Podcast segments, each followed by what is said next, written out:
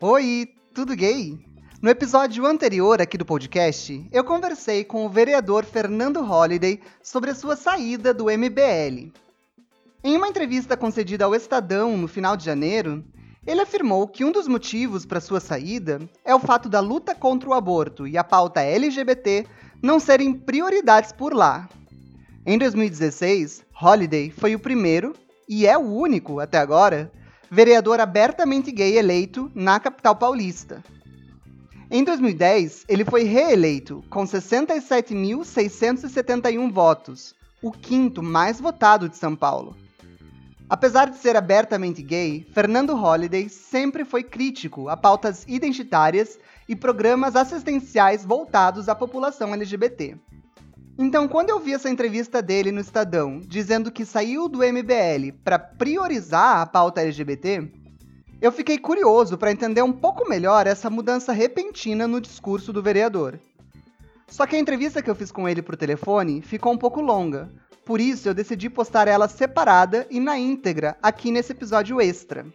Mas antes de a gente começar, eu quero te dizer que eu sou o Dan Bonfim, e esse aqui é o Tudo Gay, seu podcast semanal com as principais notícias sobre diversidade no Brasil e no mundo, com episódios novos toda sexta-feira no fim da tarde.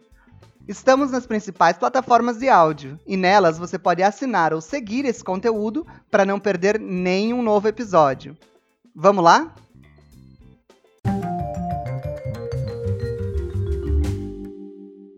Alô?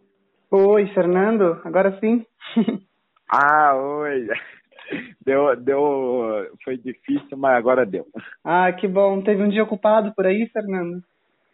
Ah, sim, ó, uma, uma reunião atrás da outra. Então, Fernando, eu tenho um podcast sobre diversidade, né? E eu fiquei bem interessado e curioso para saber um pouco mais sobre a sua saída do MBL e tudo mais. A gente pode conversar um pouquinho sobre isso? Claro, claro.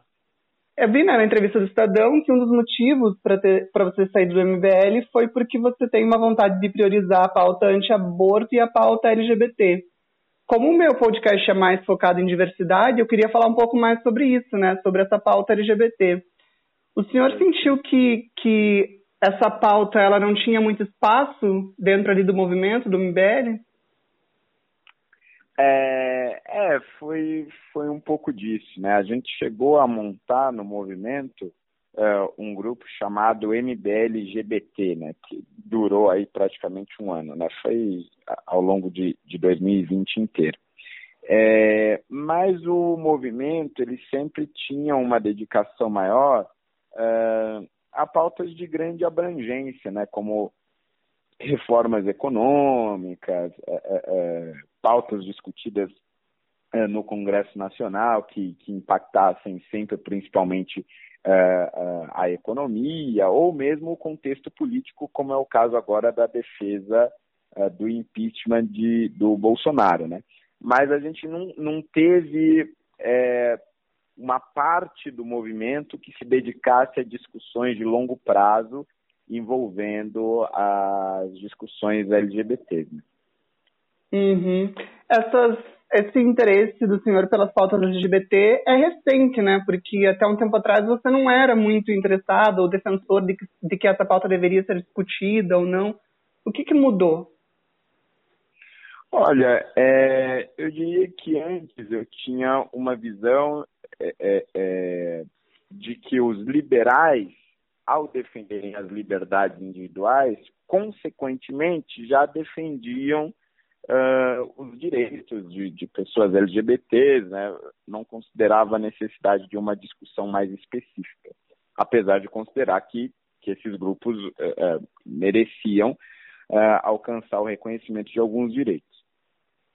e aí, no final de 2019, o Departamento de Estado dos Estados Unidos me convidou para participar de um programa de jovens lideranças, né, o IVOP que chama, uh, para estudar nos Estados Unidos, né, ver ali em loco como se davam as políticas públicas uh, para minorias e como que organizações do terceiro setor, ONGs e outras entidades também lidavam com esse tema, especialmente em relação aos LGBTs. E aí, a partir dessa viagem, no final de 2019, conhecendo inclusive como o Partido Republicano, ou seja, como a direita americana uh, lidava com esses temas, eu passei a ter um, um interesse maior e, e vi a necessidade de discutir alguns problemas específicos que atingiam especialmente a população LGBT. Uhum. Que problemas são esses, Fernando? Quando você diz assim, a, a causa LGBT, né? O que, que é isso? Sim. Uh, bom, primeiro, uh, uma luta pelo reconhecimento e pelo tratamento igualitário nos processos de adoções de, de, de filhos, né, de crianças, uh, porque apesar da nossa, do nosso sistema judiciário reconhecer esse direito, ele ainda é conseguido por raríssimos casais e somente por aqueles que dispõem uh, de muito dinheiro para conseguir andar com esses processos de adoção. É, eu, eu, acredito que a questão da união entre pessoas do mesmo sexo no Brasil já, já é relativamente resolvida.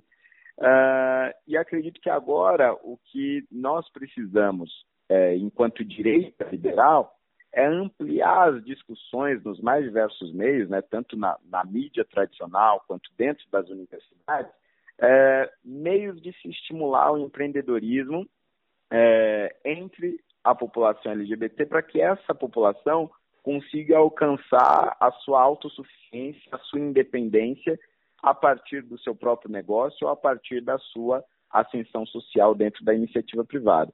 Acho que é desse modo a direita liberal pode contribuir muito mais para essas discussões, porque esse sucesso dessas pessoas, dessa população, de certa forma representa também a superação de preconceitos.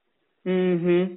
Quando você fala desse, desse, convite lá do departamento americano, você fala um pouco sobre uma visita que você fez no Log Cabin Republicans, né? É disso Isso. mesmo? Uma pausa aqui só para contextualizar, tá? A Log Cabin Republicans é uma célula dentro do Partido Republicano e a maior organização de LGBTs conservadores dos Estados Unidos. O site deles na internet indica que a missão deles é tornar o Partido Republicano mais inclusivo, educar outros republicanos sobre questões LGBT e ganhar novos aliados republicanos na luta por igualdade através do livre mercado, defesa de liberdades individuais, limitação do poder do Estado e uma forte defesa nacional. Durante esse programa, para conhecer as políticas públicas para minorias nos Estados Unidos, que o Fernando falou agora há pouco na entrevista, ele visitou a Log Cabin Republicans. Você pode falar um Exatamente. pouco mais sobre como foi essa visita, o que, que você achou lá da Log Cabin? Perfeito. É, essa foi uma visita que eu fiz na cidade de Cleveland, no estado de Ohio, Uh, e ali na sede do partido, eh, eu contei um pouco né, da, da, minha história, dos meus posicionamentos, tido como relativamente polêmicos uh, uhum. aqui no Brasil, até por conta da minha história de vida e por conta dos meus posicionamentos uh, políticos.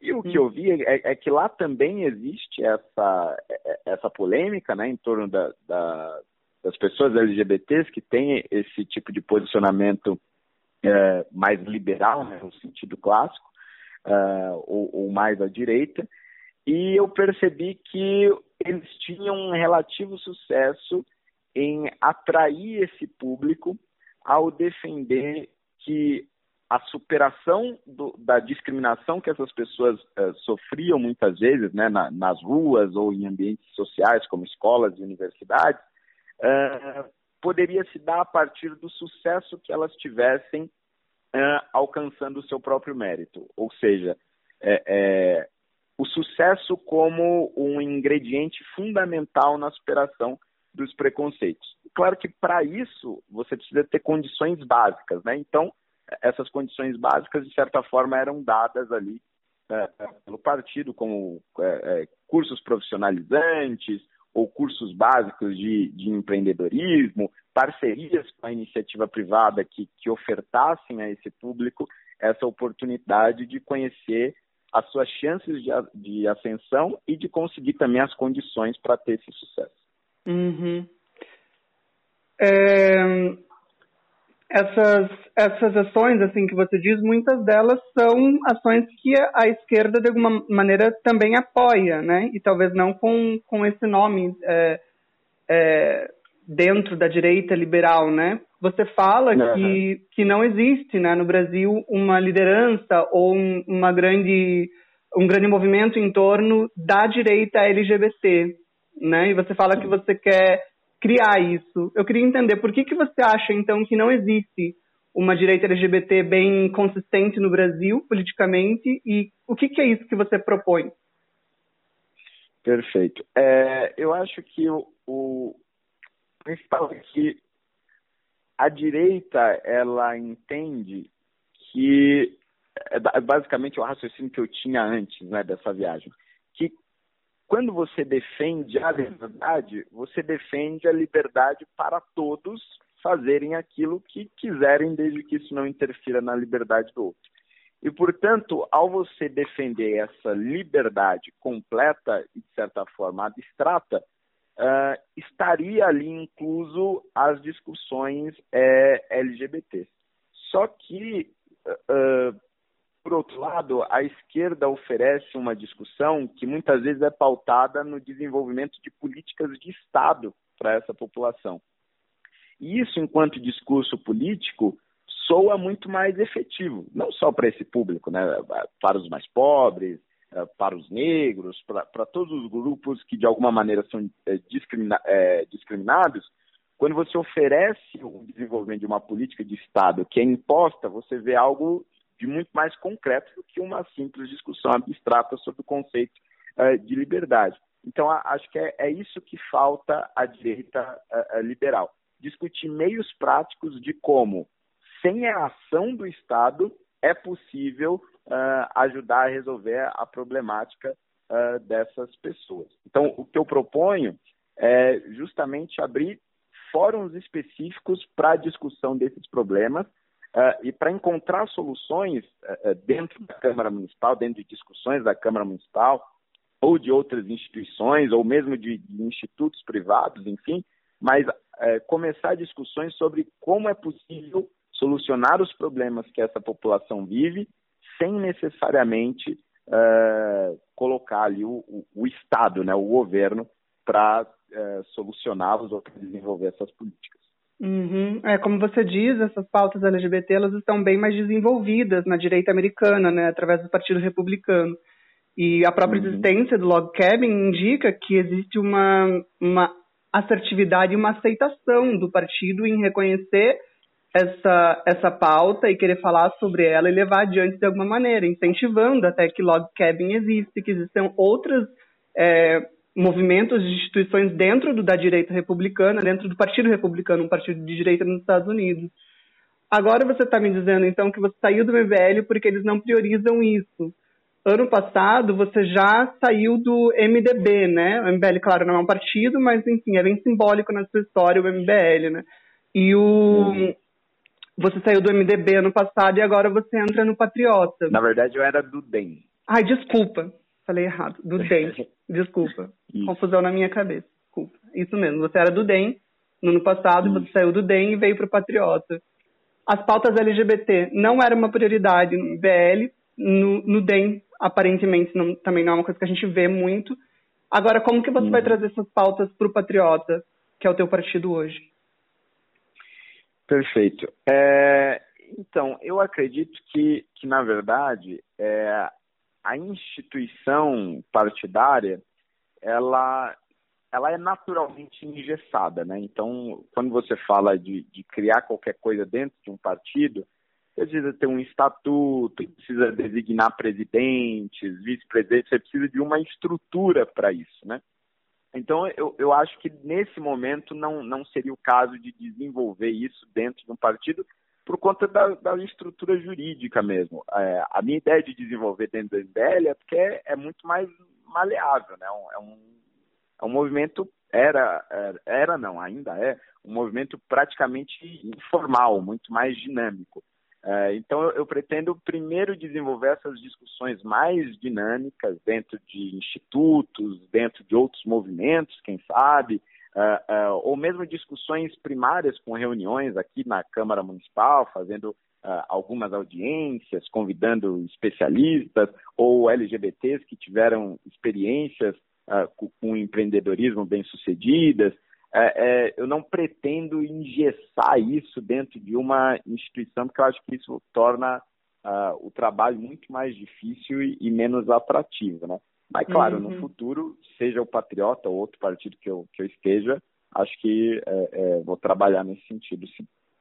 Dentro dessas possibilidades de conversas, você considera as pessoas, as outras pessoas LGBT que estão na Câmara hoje, a Erika Hilton, bancada feminista, você tem alguma é, intenção de conversar com essas pessoas sobre como vocês podem construir coisas juntos ou você está pensando num caminho mais à direita, mais, mais à vontade, digamos assim? Mais seu, seu jeito.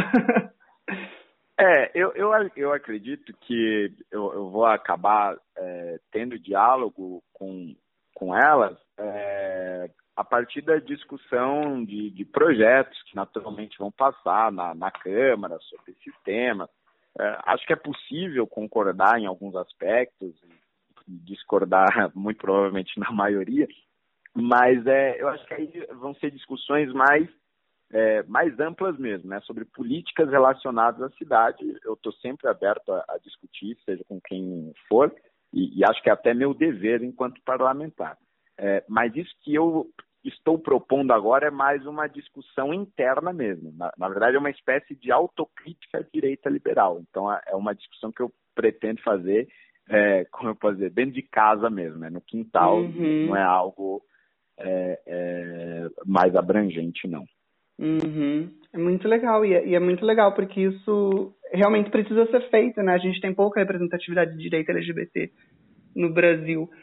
É, por hoje era mais ou menos isso, assim, que eu queria conversar com você, porque isso é só um, eu só vou dar essa notícia realmente da sua saída do MBL, mas eu queria já deixar de antemão aqui um convite para a gente fazer uma entrevista um pouco mais longa, talvez entrando um pouco mais nas pautas de direito LGBT e conversando um pouco mais sobre essa sua ideia, porque é, eu acho essa tua posição, essa tua nova posição em relação a esse tema extremamente válida e acho que é, enriquece muito o, o, debate LGBT, porque eu acho que muitas vezes pessoas LGBT elas se veem cooptadas por uma é, um ultraconservadorismo que não as representa, porque elas também não se veem na esquerda e tudo bem, né? Eu acho que a gente tem que criar Sim. esse outro lugar onde elas talvez possam se ver e que é válido, é filosoficamente amplo e que tem muita, muita possibilidade de, de diálogo e pensamento dentro dele, né? Então é isso, queria deixar esse convite para você, se em algum momento aí nas próximas duas, três semanas você quer é, é, fazer uma entrevista um pouco mais longa comigo, com produção e tal. Claro, claro, com certeza, vai ser um prazer. Legal, então. Então eu fico em contato com você ali através do WhatsApp e daí a gente só Sim. marca realmente para um dia e uma hora mesmo para a gente ter isso definidinho. Não sei que nem foi hoje, que é meio na, na loucura, assim, do, do hard news, né, da notícia do dia a dia. Porque eu, eu, eu, mando esse podcast toda semana, né? Então eu realmente precisava falar com você. Hoje ou amanhã ah, no máximo. Tá bom, muito obrigado. Obrigado você pela, pela entrevista. A gente vai conversando. Tchau, tchau. Tá, joia. Tchau, tchau. Esse episódio usou áudios da biblioteca de áudio do YouTube. A investigação, roteiro, edição, divulgação foi todinha feita por mim mesmo, Dan Bonfim. Se você quiser fazer uma colaboração espontânea em qualquer valor para apoiar e financiar meu trabalho como jornalista LGBTQIA+, comprometido e independente, meu Pix é o mesmo número do meu WhatsApp comercial. 42 9983 38101. Para fazer comentários, críticas ou sugestões, eu estou em todas as redes sociais como @danbonfim. E não esquece, Dan é com dois N's, tá? Lá você vai saber um pouco mais sobre mim e conhecer também meus outros projetos. Aliás, falando nisso, quero dizer para você que além de jornalista, agora eu também atuo como terapeuta LGBTI+. Se você quiser saber um pouco mais sobre essa minha outra formação e minha experiência nesse outro assunto, também é só seguir o link que tá aí na descrição desse episódio. É isso. Tá no mundo mais um episódio do Tudo Gay. Siga, curta, comente, compartilhe. Assine a minha newsletter. Um beijo para as travestis. Até o próximo episódio. Tchau!